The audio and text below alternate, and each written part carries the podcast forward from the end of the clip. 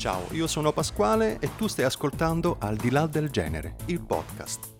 Una finestra che affaccia verso la nostra più grande passione, la musica. Al di là del genere, buon ascolto.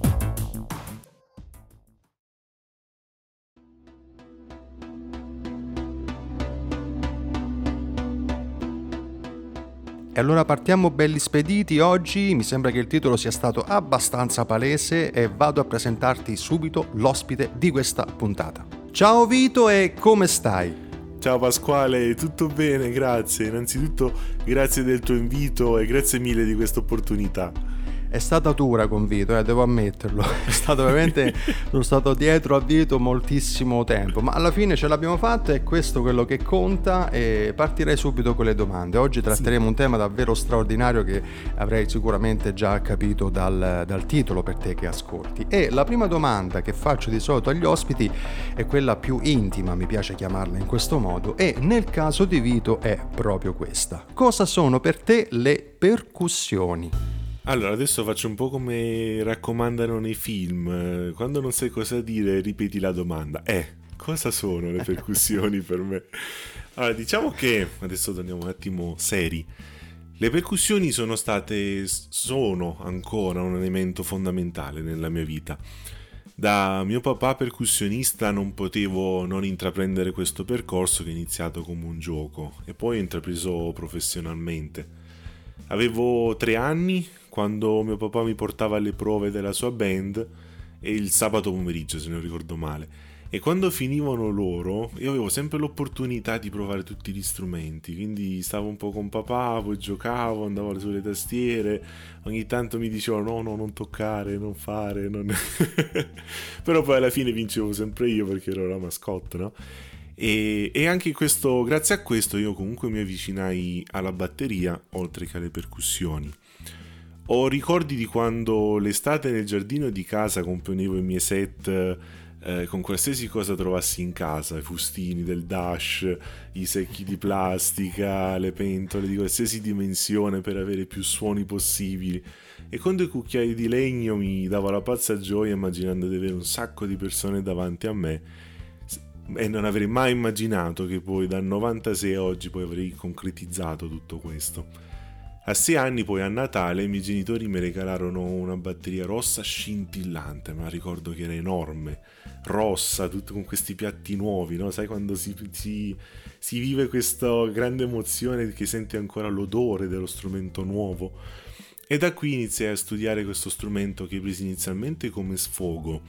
Infatti quando tornavo a scuola non, non mi mettevo seduto a tavola per il pranzo se prima non suonavo almeno un'oretta mettevo i CD e con un paio di cuffie ci suonavo su, generalmente pop e funk. Facevo i miei primi passi verso artisti italiani ed internazionali che mi, che mi accompagnano ancora oggi. Poi ho cominciato gli studi, prima privatamente e poi i primi concerti, le prime esibizioni e poi il conservatorio, sempre alla ricerca di scoprire cose nuove, di sperimentare nuovi generi e strumenti. Ed oggi cosa sono le percussioni? non sono solo un lavoro, a dirti la verità, ma sono una vera e propria necessità e libertà di espressione. Di solito si fanno scelte di strumenti e setup in base alle richieste, no? in base al progetto, acustico, non acustico, pop, funk, eh, quindi hai un ruolo, no? sei il percussionista, hai il ruolo del percussionista. Quando sono a casa dopo una fase di studio, di registrazione, che è un po' quel pochino di tempo per me, Molto spesso capita di suonare un setup piuttosto che un altro in base al mio stato d'animo. E molto spesso quando si lavora su un brano o su un genere si sceglie uno strumento che può trasmettere una sensazione o un'emozione in particolare. Quindi cosa sono le percussioni? Può essere groove sicuramente, ritmo, tanto divertimento, tanta tecnica, anche scenografia, spettacolo, perché quando ci sono i setup grandi su un palco sono meravigliosi tanto studio, tanti esperimenti, ma soprattutto libertà di espressione, una possibilità di trasmettere un'emozione, la possibilità di dare un colore particolare a un determinato brano o ricreare una determinata atmosfera. Oltre a tutto questo e moltissimo altro, per me è una grande occasione di conoscere il mondo. Sappiamo benissimo che le percussioni esistono dai tempi più remoti del genere umano nella storia di ogni popolazione e le percussioni hanno sempre accompagnato determinati momenti della vita sociale, della vita spirituale di un uomo, di un popolo. Mi riferisco, certo, certo. A, mi riferisco ai riti profani, ai riti religiosi, alle feste, durante o addirittura dei riti dove si curavano le persone con le percussioni. Faccio un piccolo collegamento alla, alla pizzica, no? faccio un, un, un, certo, certo, una certo, citazione. E quindi le percussioni è come se viaggiassi nel tempo e per il mondo attraverso i suoni, i ritmi e la cosa più affascinante è come nonostante i millenni, nonostante i chilometri, si scopre che alla fine non ci sono tante differenze tra di noi come molto spesso erroneamente pensiamo. Bellissime parole, mi hai, mi hai, fatto immaginare un piccolo Vito che si cimentava tra le, le cucchiare, le cose di casa, insomma le pentole. Sì, mi, mi, è piaciuta questa. Però una piccolissima cosa, giusto per i più, magari che non sanno cos'è sto termine, tre secondi per spiegare che cos'è il setup, Vito. Sì, per setup praticamente si intende l'insieme degli strumenti. Eh, quando ehm, siamo in un progetto, dobbiamo registrare per un brano oppure dobbiamo suonare un determinato stile, noi scegliamo eh, gli strumenti, li selezioniamo in base alle sonorità, in base alle caratteristiche e li mettiamo insieme. Ecco. E addirittura nelle grandi produzioni viene, noi comunichiamo uno stage plane, cioè tutte le caratteristiche degli strumenti per come poi devono essere amplificati ed è divertentissimo. Perfetto, e andiamo avanti Vito, parlami dei tuoi ultimi progetti. Sì, allora, più che progetti io li definirei delle idee che mi sono venute durante il periodo di chiusura che ha colpito un po' tutti noi. Chi più, chi di meno ha letteralmente cambiato le nostre abitudini, se non proprio tutta la nostra vita, questo, questo Covid. e proprio in questo periodo ho cominciato ad approfondire un po' tutta la famiglia delle percussioni a suono determinato. Mi riferisco a strumenti come la marimba, il vibrafono, l'enpan, Dici, ma ci sono percussioni a suono determinato? Sì, per fortuna le hanno inventate.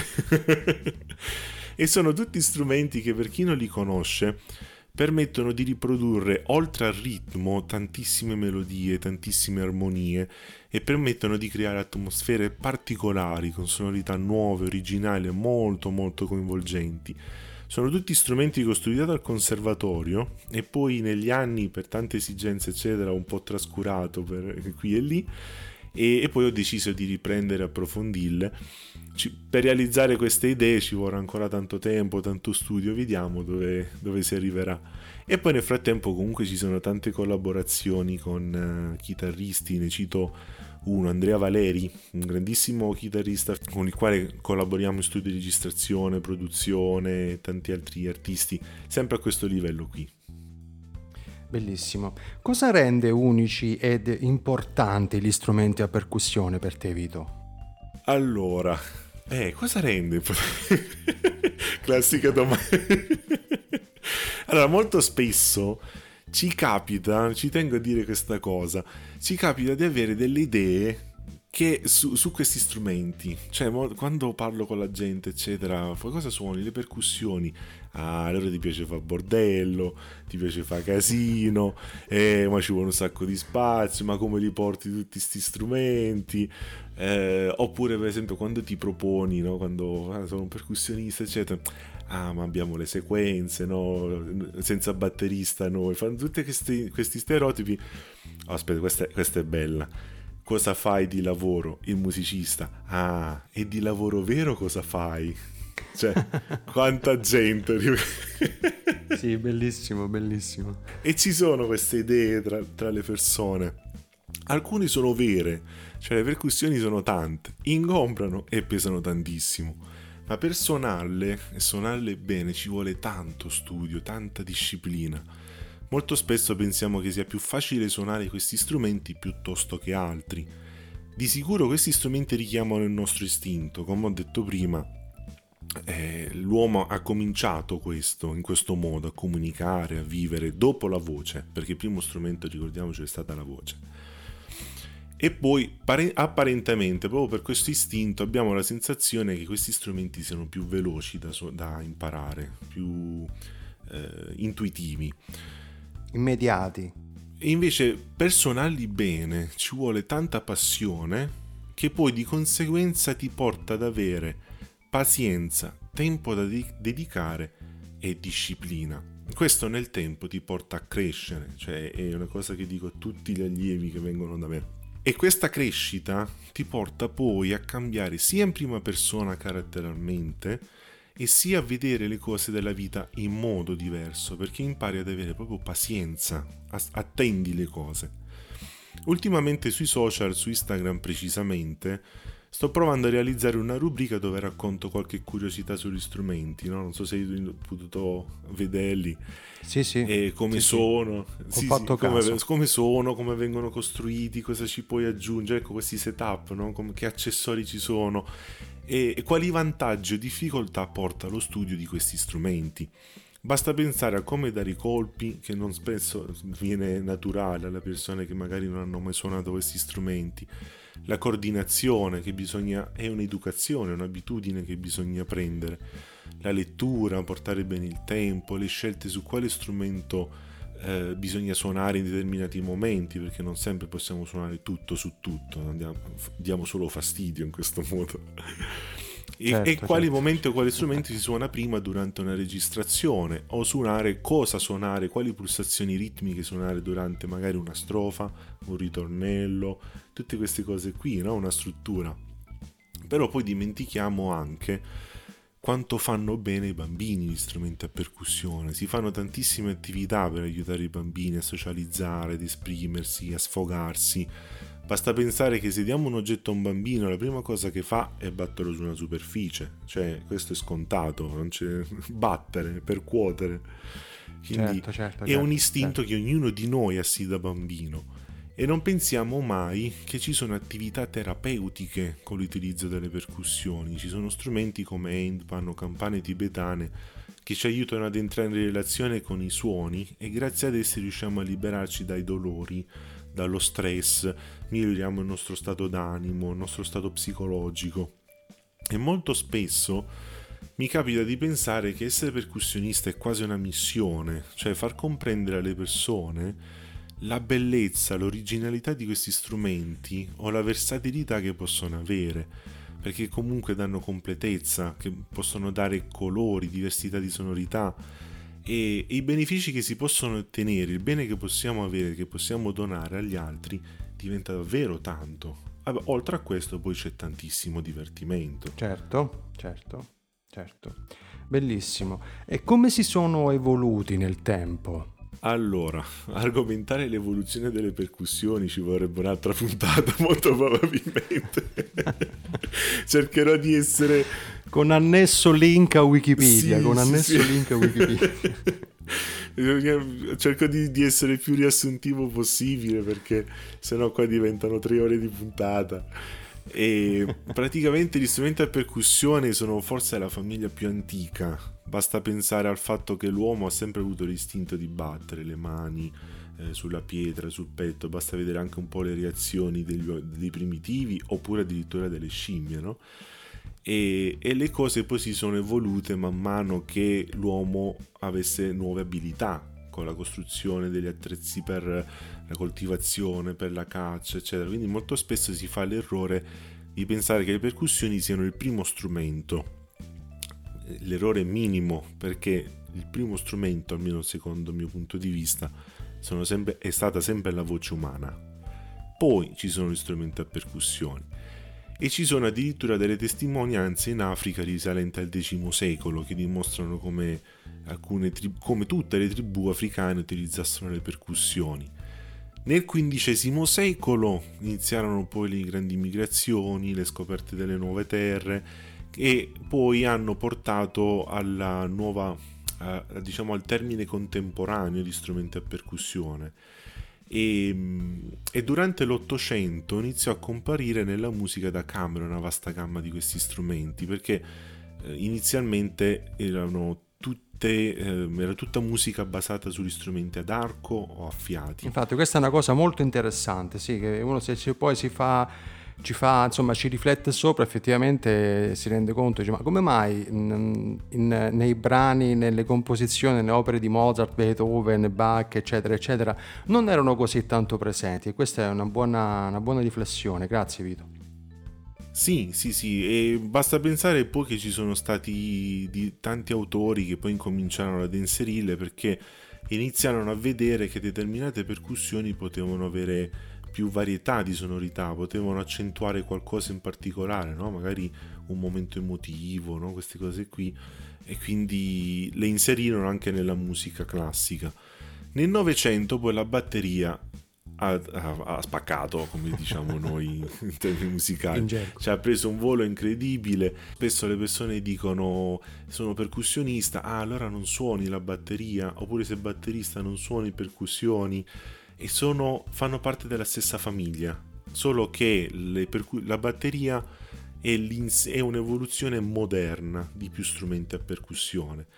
E dobbiamo diciamo che, scusami che ti parlo no, sopra, figurati. diciamo che la batteria è un setup già bello e pronto di percussioni sì, in sostanza, detto sì. in maniera molto grezza. Esatto, sì, sì, sì, sì. Infatti questo iniziamo a vedere la batteria, iniziamo a vederla nel XIX secolo negli Stati Uniti, e che poi ha spopolato nel jazz e, e, dobbiamo dare un grande merito alla batteria perché grazie ad essa tante persone si, stanno, si avvicinano ancora oggi, tanti giovani si avvicinano alla musica. Quindi sono degli strumenti che veramente stanno facendo tanto tanto tanto bene, oltre poi a dire che ci sono dei batteristi che veramente fanno paura, tantissimi sono italiani, quindi ci tengo a precisarlo.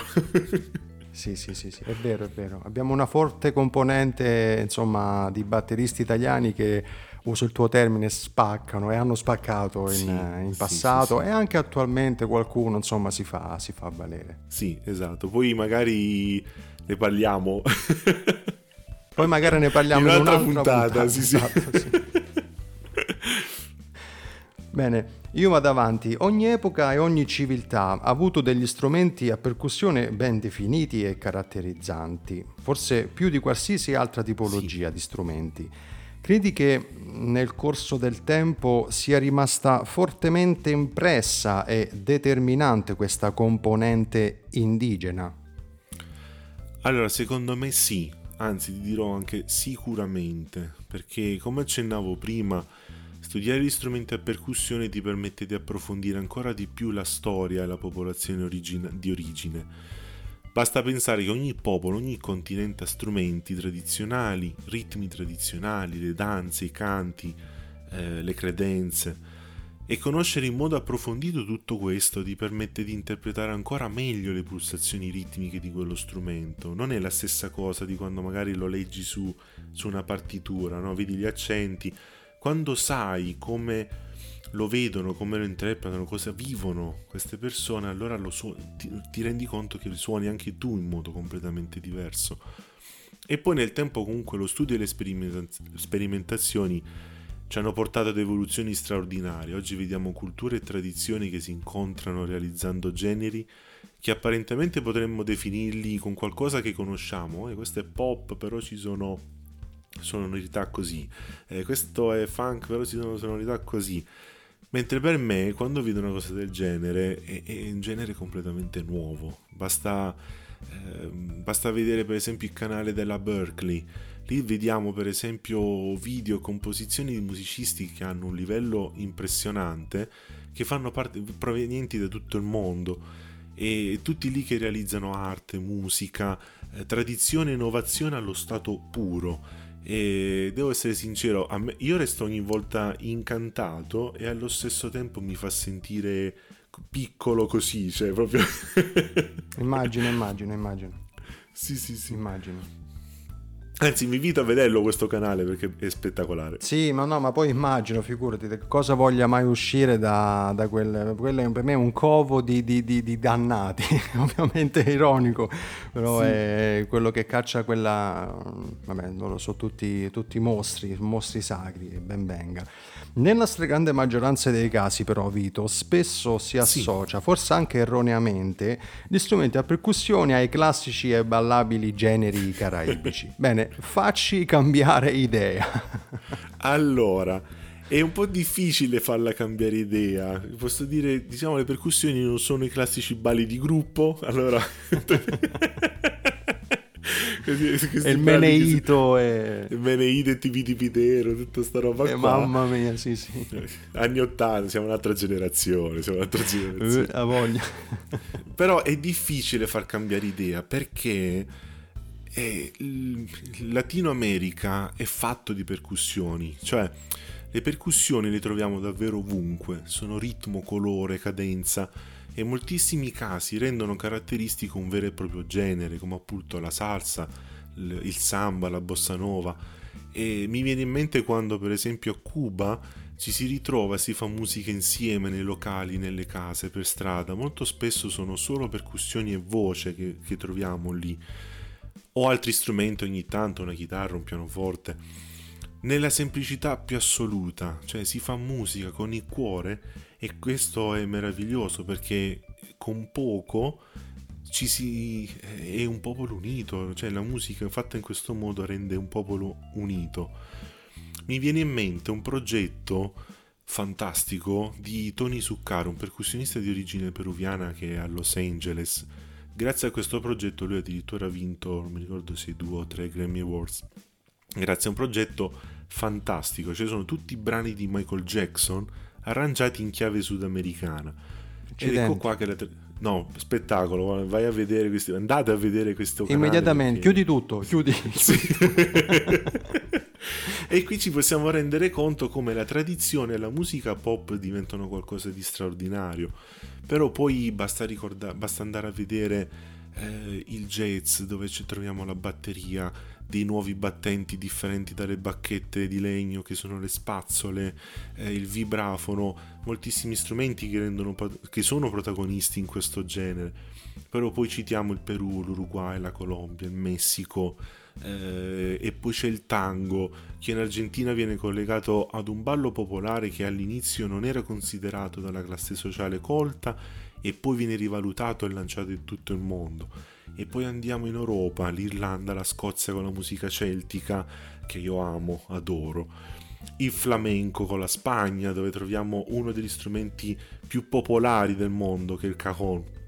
E poi con- continuiamo con la Francia, la Germania, l'Austria, la nostra Italia, che piccola, piccola, qua, qua rallento perché è importante. L'Italia, se noi andiamo a vedere il mappamondo, è minuscola rispetto a tutto il resto ma possiamo raccontare storie incredibili, tradizioni che cambiano di regione in regione insieme alla sua musica popolare. Per poi non parlare della musica classica, noi possiamo vantare di tantissima musica composta dall'undicesimo secolo a oggi, la sonata, il concerto, la sinfonia, le opere, la musica strumentale.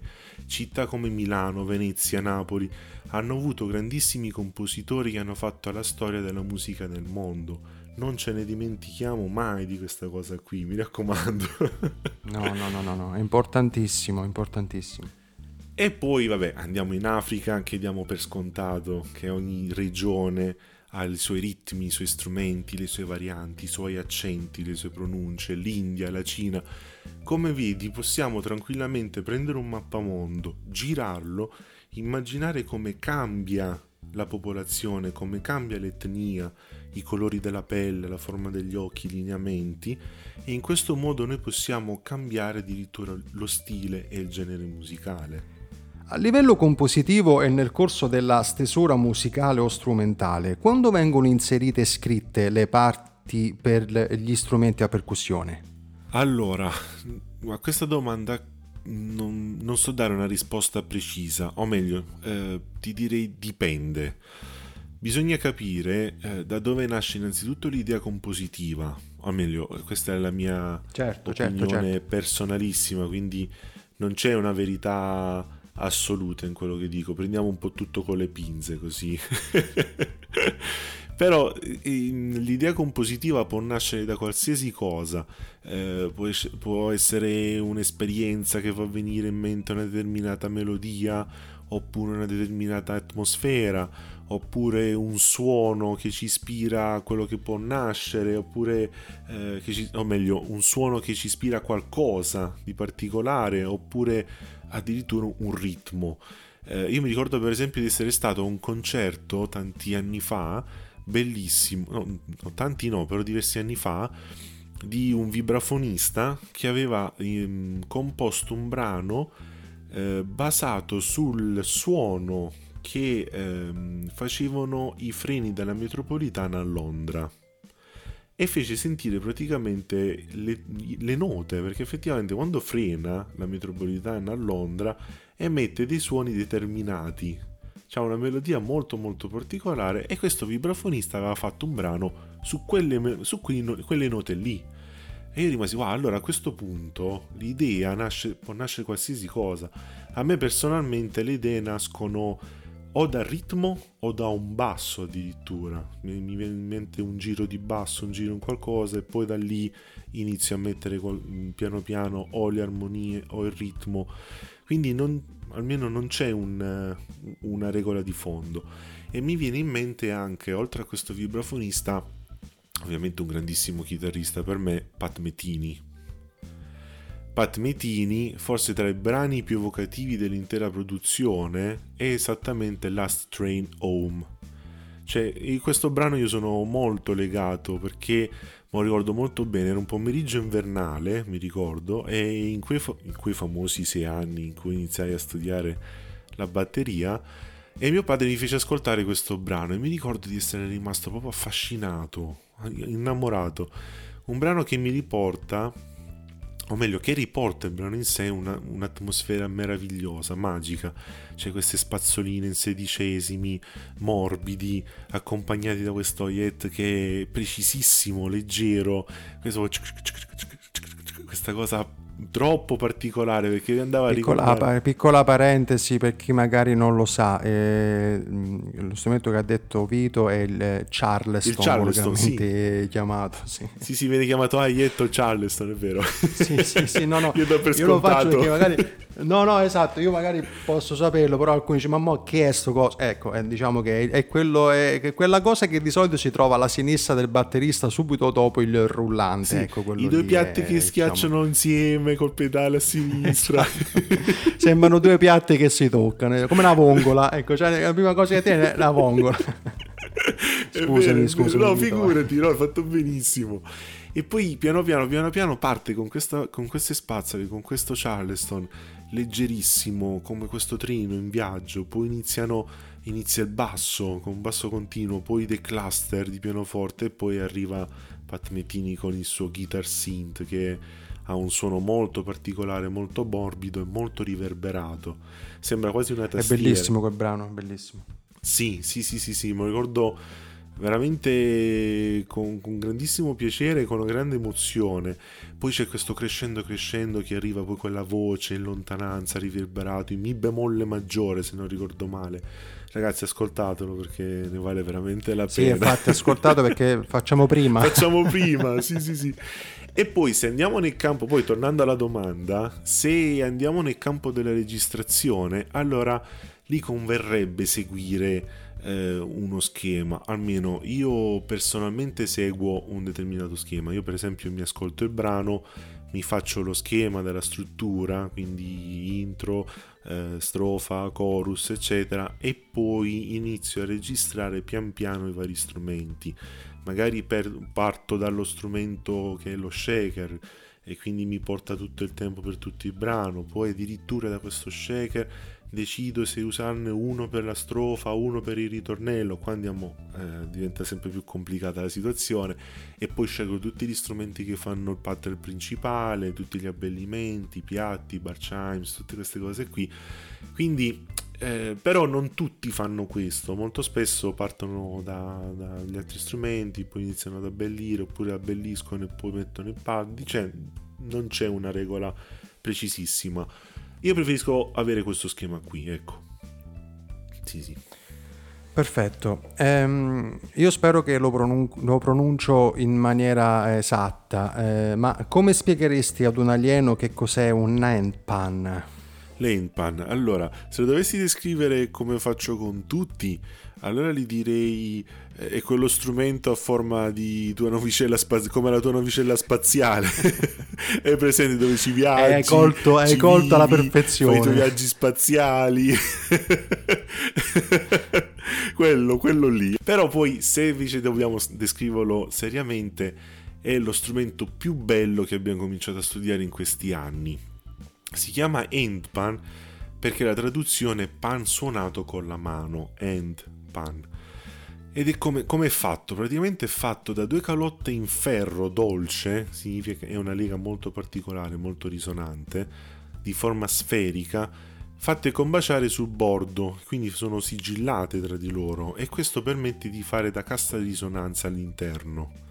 La parte superiore viene lavorata in modo da creare diverse aree sonore molto sensibili, molto sottili, infatti è, mo- è uno strumento delicatissimo che esistono anche molto facilmente, basta poco, anche l'umidità per esempio.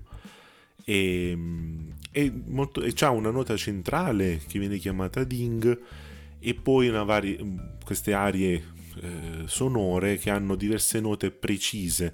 Di solito sono tra le 7, le 8 e le 9 note. Poi ci sono dei modelli addirittura più avanzati che hanno le note addirittura nella calotta inferiore, diventano addirittura da 11, da 12, 13, 13 note. Il mio per esempio è da 13 note perché ho 4 note sotto. E poi solitamente viene appoggiato sul grembo è suonato con le mani, quindi questo contatto diretto con lo strumento ti permette di fare un'esperienza molto particolare, dove il ritmo e la melodia e l'armonia diventano un'unica cosa, un viaggio veramente dove ritrovare se stessi. E questo strumento è anche abbastanza giovane, se non ricordo male intorno al eh, 2000 è nato, abbiamo visto i primi esemplari di Endpan, perché comunque fa parte della famiglia degli steel drum, quegli strumenti a forma concava, anche loro hanno delle, par- delle note particolari che vengono suonati nelle isole caraibiche, solo che quelli venivano suonati con le bacchette, questi invece vengono suonati con le mani. Lo strumento è piuttosto giovane, nel 2000 sono cominciati a vedersi i primi pezzi di un'azienda svizzera e poi pian piano moltissime aziende artigiane hanno cominciato a realizzare questi strumenti meravigliosi e ci tengo a dire che moltissime di queste aziende sono italiane. E tra le caratteristiche principali di questi strumenti sono, è il fatto che eh, possiamo scegliere le tonalità e addirittura la frequenza. Che significa? Adesso impieghiamo un'altra puntata per queste cose. Esatto, ma no, ma io volevo fartela sta domanda perché eh, pens- infatti ci stavo riflettendo mentre ne parlavi.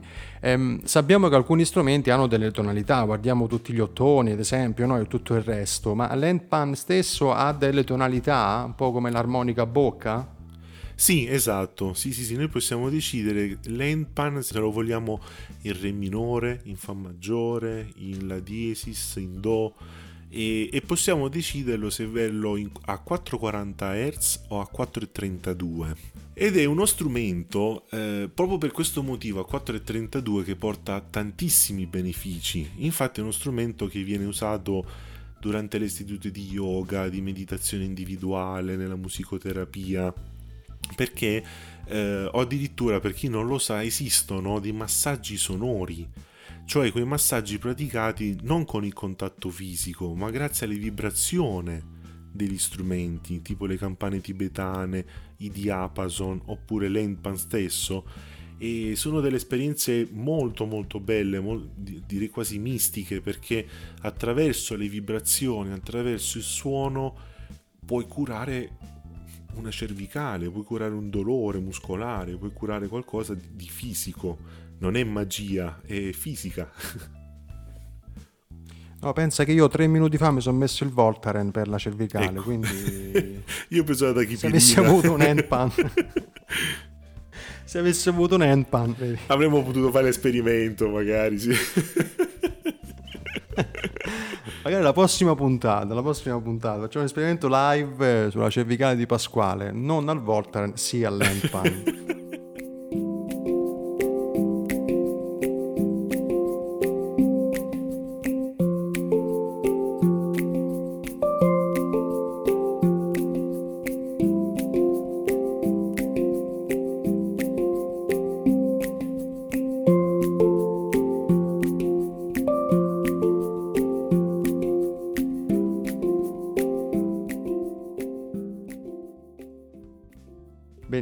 Bellissimo. Eh, una domanda un po' così, perché mi interessa sta cosa che io mh, tra mie, la mia piccolissima collezione di strumenti, adesso detta così sembra che io abbia in casa dall'arpa al fagotto, no, nel senso assolutamente, però diciamo, mi piace avere strumentini e avevo sempre pensato di comprare anche un handpan. Sì. Una domandina un po' così quando, si, mm, si può, quando, si, può, dire che un handpan, cioè a che, co, che, costo deve avere un handpan per essere discreto, insomma buono?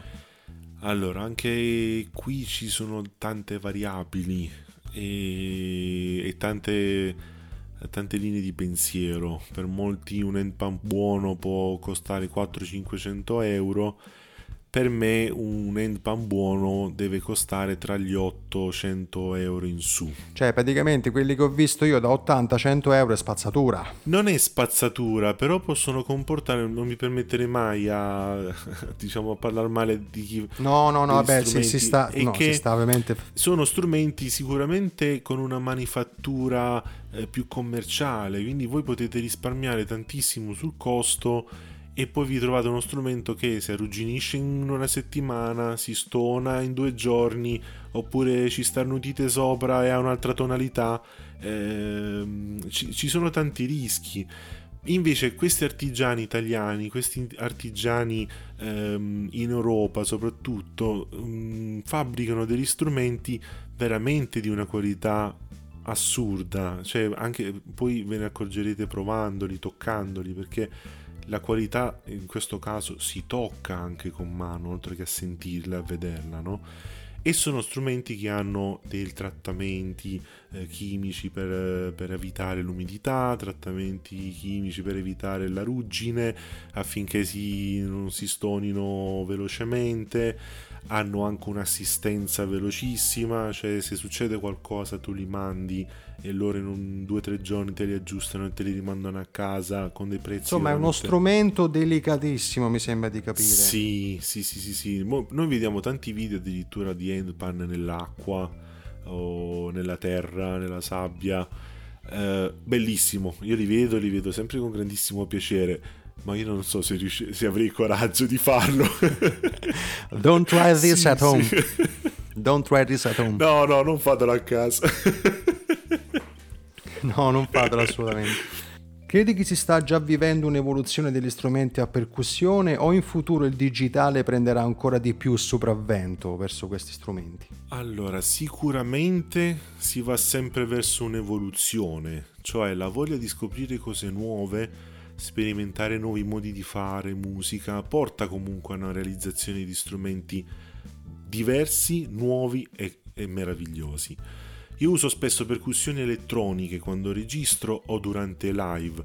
Mi piace tantissimo avere nei set ibridi dove la, gli strumenti acustici eh, si completano con quelli elettronici, un po' per praticità, perché nelle situazioni acustiche piccoline avere uno strumento elettronico ti permette di portare meno strumentazione e magari è più facile da amplificare, tutte queste cose qui tecniche. Certo, certo. Eh, oppure ci sono degli strumenti proprio particolari dove ci vogliono degli strumenti, dei suoni eh, più, più, profondi, oppure di strumenti magari che non hai a portata di mano, che non puoi comprare apposta apposta per quel progetto.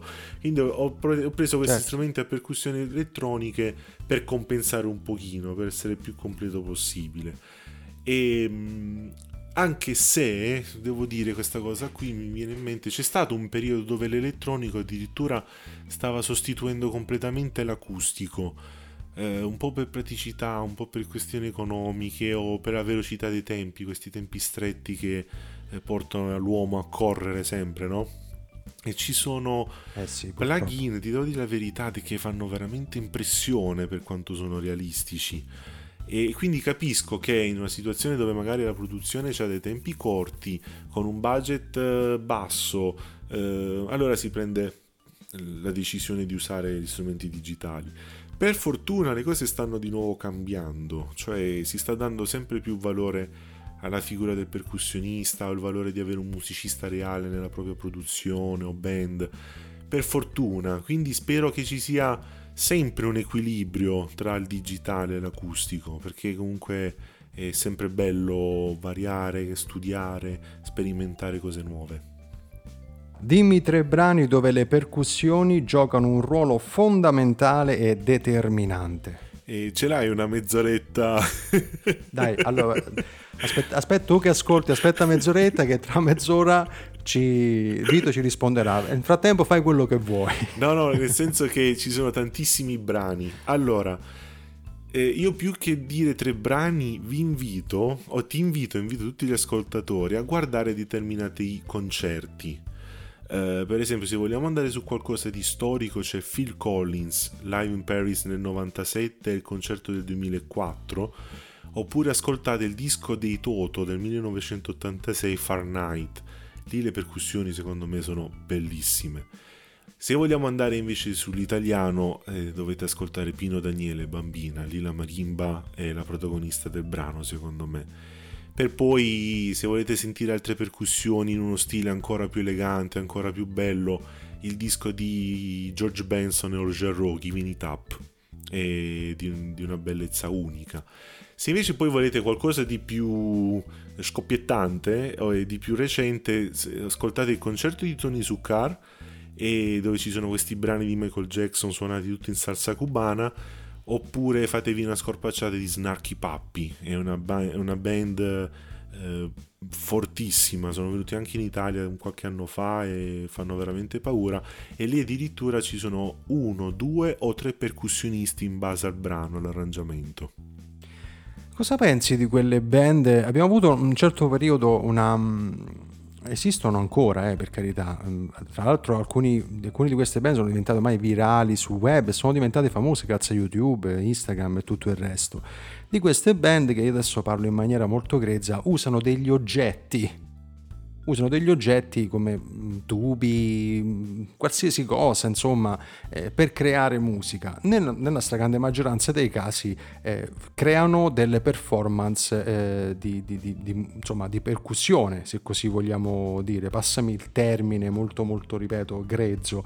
Cosa ne pensi tu? Sei favorevole, contrario? Insomma, dammi una tua um, opinione, un tuo parere. Allora, questa domanda a me viene subito in mente gli Stomp, cioè questa band riesce a realizzare interi spettacoli con eh, tecniche di riciclo, con la tecnica della body percussion. Loro sono eh, gli elementi variano, dipende molto dalla situazione, dai progetti e mh, mm, io sono totalmente favorevole alla creatività.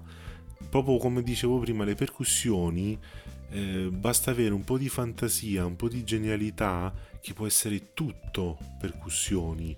E infatti esiste anche la percussione creativa, cioè quella percussione che riesci a, ad utilizzare con qualsiasi oggetto tu hai per le mani. Ci sono tantissimi percussionisti che per esempio se vediamo sui social eccetera fanno un sacco di video con la percussione creativa, quindi il barattolino degli stuzzicadenti, del sale, quindi sì, sì, sì, sì, sì, è percussione, cioè non è idiozia del momento, cioè quello è senso ritmico, quello è un suono che, diviene, che ti stimola un'idea, quello è un qualcosa, è un oggetto che tu trovi a casa e puoi creare qualcosa che ti, ti fa stare bene, ti fa muovere un pochino il piedino, no? puoi far divertire qualcuno. Certo, Perché non ci certo. dimentichiamo mai che la musica è nata per trasmettere sempre qualcosa, che sia un'opera teatrale, che sia una composizione, che sia un singolo o che uno shakerino suonato a casa con lo scatolino degli, degli stuzzicadenti,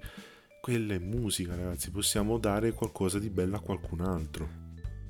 Ho fatto una puntata che si intitola Musica e colori. Tu che colore daresti agli strumenti a percussione? Allora, io ho pensato tanto, molto spesso a questa cosa, se dovessi abbinare un colore alle percussioni, perché molto spesso io dico le percussioni sono colore. E secondo me sono un po' tutti, perché ci sono suoni che ci ricordano i colori freddi, suoni che ci ricordano i colori caldi. Molto spesso, per esempio, quando vediamo nei, nei live, negli spettacoli, quando parte qualcosa di profondo, di basso, cambiano le luci e andiamo sul rosso, sull'arancione, sul magenta. Quando invece c'è qualcosa di sottile, andiamo sul blu, sul cobalto, sul verde. Quindi ehm, le percussioni sono una gamma, secondo me, completa al 100%.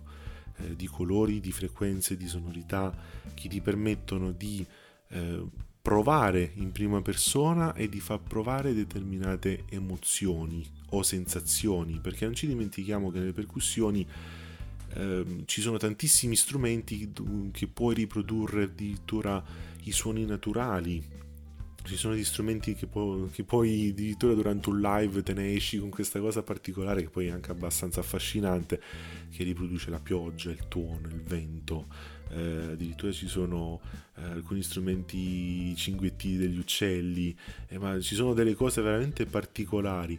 E a me piace tantissimo questo fatto che per qualsiasi cosa c'è uno strumento a percussione che puoi riprodurre, quindi è veramente un mondo tutto da scoprire. Bellissimo. Allora, quali sono i tuoi artisti preferiti, Vito? E qua ci vuole un'altra mezz'ora di puntata. Un'altra, un'altra, un'altra, un'altra puntata. eh, mezz'ora. un'altra. Allora, partiamo dagli italiani perché sono quelli che un po' mi hanno cresciuto e continuano a farmi crescere. Allora c'è Pino Daniele, Fabio Concato, Fiorella Mannoia che è un percussionista, Carlo Di Francesco che è fantastico e poi c'è Antonella Ruggero con il batterista Enzo Augello che anche lui saluto perché abbiamo avuto modo di conoscerci e di, di condividere tantissime esperienze di vita e di musica. E poi ci sono altri artisti italiani i di Rotta su Cuba ragazzi non si possono non citare. Con loro ho avuto anche la fortuna di, di collaborare in un video youtube e poi ci sono altri percussionisti italiani Giovanni Imparato Luca Scorziello che adesso sta lavorando con Tosca. E poi non dimentichiamo altri per esempio a me piace tantissimo ascoltare anche gli altri strumenti e c'è Andrea Valeri Luca Francioso che sono dei chitarristi fantastici italiani e, e poi vabbè se vogliamo Tra andare l'altro Luca, Luca ho, avuto, ho avuto il piacere di intervistarlo. Luca sì, con Luca abbiamo fatto un tour bellissimo tan- tanto tempo fa e Una persona, una persona fantastica e Sì, non sì, smetto sì, mai di ringraziarlo. lo porto sempre nel cuore. Con Andrea Valeri invece abbiamo fatto un'esperienza stupenda, un'orchestra eh, con tutti i componenti provenienti da tutta Europa. È stata una cosa fantastica, l'Euro Orchestra e adesso collaboriamo con composizioni, colonne sonore. E, e- e però lui come compo- loro, loro, Luca e Andrea, sono dei compositori fantastici. Poi se vogliamo andare eh, in- sull'internazionale, io ascolto tantissimi Toto, li sparo Jaira, Davy Waker, Nicola Aiuta, eh, Art Wind and Fire, Jackson 5, Brian Carlson. Mi piace tantissimo variare perché sono stili, eh, sono generi diversi e soprattutto sonorità diverse. Mi piace tanto cambiare le sonorità. Vorrei citare, poi torniamo un pochino al nostro piccolo, io in questo momento sto vivendo a Napoli da circa tre anni e ho conosciuto qui due artisti, due cantautori, Tommaso I e Roberto Colella, che mh, ho avuto modo di seguire sia live che online e sono due artisti partenopei eccezionali perché, vabbè, ovviamente con tutti i loro musicisti e la loro produzione. Li, li cito perché da quando sono qua a Napoli ehm, con le loro sonorità e con i loro testi riescono a trasmettere la bellezza di, di questo paese, di questa Napoli, che purtroppo eh, viene sempre martoriata per quelle notizie che i media vogliono far sapere e mai per quelle notizie belle che i media non, non fanno mai sapere. Invece loro riescono a mettere in risalto la bellezza di questi posti e delle persone che vivono questa città, che sono calorose, carnali, subito eh, sia questi artisti che le persone di qui mi hanno sempre fatto sentire al posto giusto, ecco. Bene, Vito, ehm, hai sogni nel cassetto? Eh, ho sogni nell'armadio a otto ante, diciamo. sì, sì, sì. Bene, beh, ottimo, ottimo, ottimo. Sì, sì, eh, vabbè, par- sì, ne ho tantissimi. Eh, stare qui, diciamo che un po' per... Eh, perché sono tanti, un po' perché li vedo come cose veramente eh, intime, così grandi, le tengo un pochino per me, però posso dire che molto spesso sono collegate a quelle idee iniziali, no? queste idee di, di studiare gli strumenti a suono determinato, la marimba, il vibrafono, l'empa, quindi sono tutte idee e sogni che vorrei realizzare grazie a questi strumenti. Bene, è stata una puntata sì lunga ma bellissima, io non posso che ringraziare Vito. Vito, ti lascio il microfono per qualche tua considerazione finale. Considerazione finale, io sono dell'idea che questa rubrica, questi podcast devono essere sentiti eh, no, più di una volta perché veramente ti danno l'opportunità. Io ho conosciuto eh, al di là del genere eh, tramite vabbè, da Luca Francioso che ha fatto un'intervista, ha iniziato a sentire questi podcast, ha iniziato poi a seguire su Spotify e veramente si, si, impara tanto, veramente si impara veramente tanto perché ci sono delle persone che fanno questo con il cuore e mettendoci tutta l'anima e quando parlano queste persone veramente impari, impari veramente tanto. Ho sentito la puntata di Luca, ho sentito la puntata sulla, musico, sulla body percussion. Sono con Andrea Pedrotti. Andrea e sono delle puntate dove veramente impari. Io poi, vabbè, sono una persona curiosa, quindi appena sento un nome, appena sento un qualcosa, vado su internet e studio, studio, studio, studio. Quindi questa è la mia considerazione. Grazie a te Pasquale per questo invito, per questa grandissima opportunità e spero che tanta gente faccia tesoro di queste puntate. Grazie mille. Io niente, non ripeto. Grazie ancora Vito e alla prossima. Me lo prometti? Se ho bisogno Grazie ti mille. contatto. Quando vuoi sono qui a disposizione. Grazie mille Vito. Grazie. e vorrei mandare un saluto a tutti gli ascoltatori e ringraziarli per il tempo che ci, che ci hanno dedicato. Grazie ancora a tutti. Una puntata dove grazie a Vito abbiamo scoperto tantissime cose su questo straordinario mondo degli strumenti a percussione. Abbiamo capito che ci serve tanta passione, tanto studio, tanta tecnica e tanta tenacia. Ma è saltato fuori che a volte basta davvero poco per far musica. L'importante è volerla fare. L'importante è volerla ascoltare. Al di là del genere. Questo era Al di là del genere grazie e alla prossima puntata. Come sempre mi auguro che questa puntata ti sia piaciuta e ti aspetto alla prossima. Ciao ciao!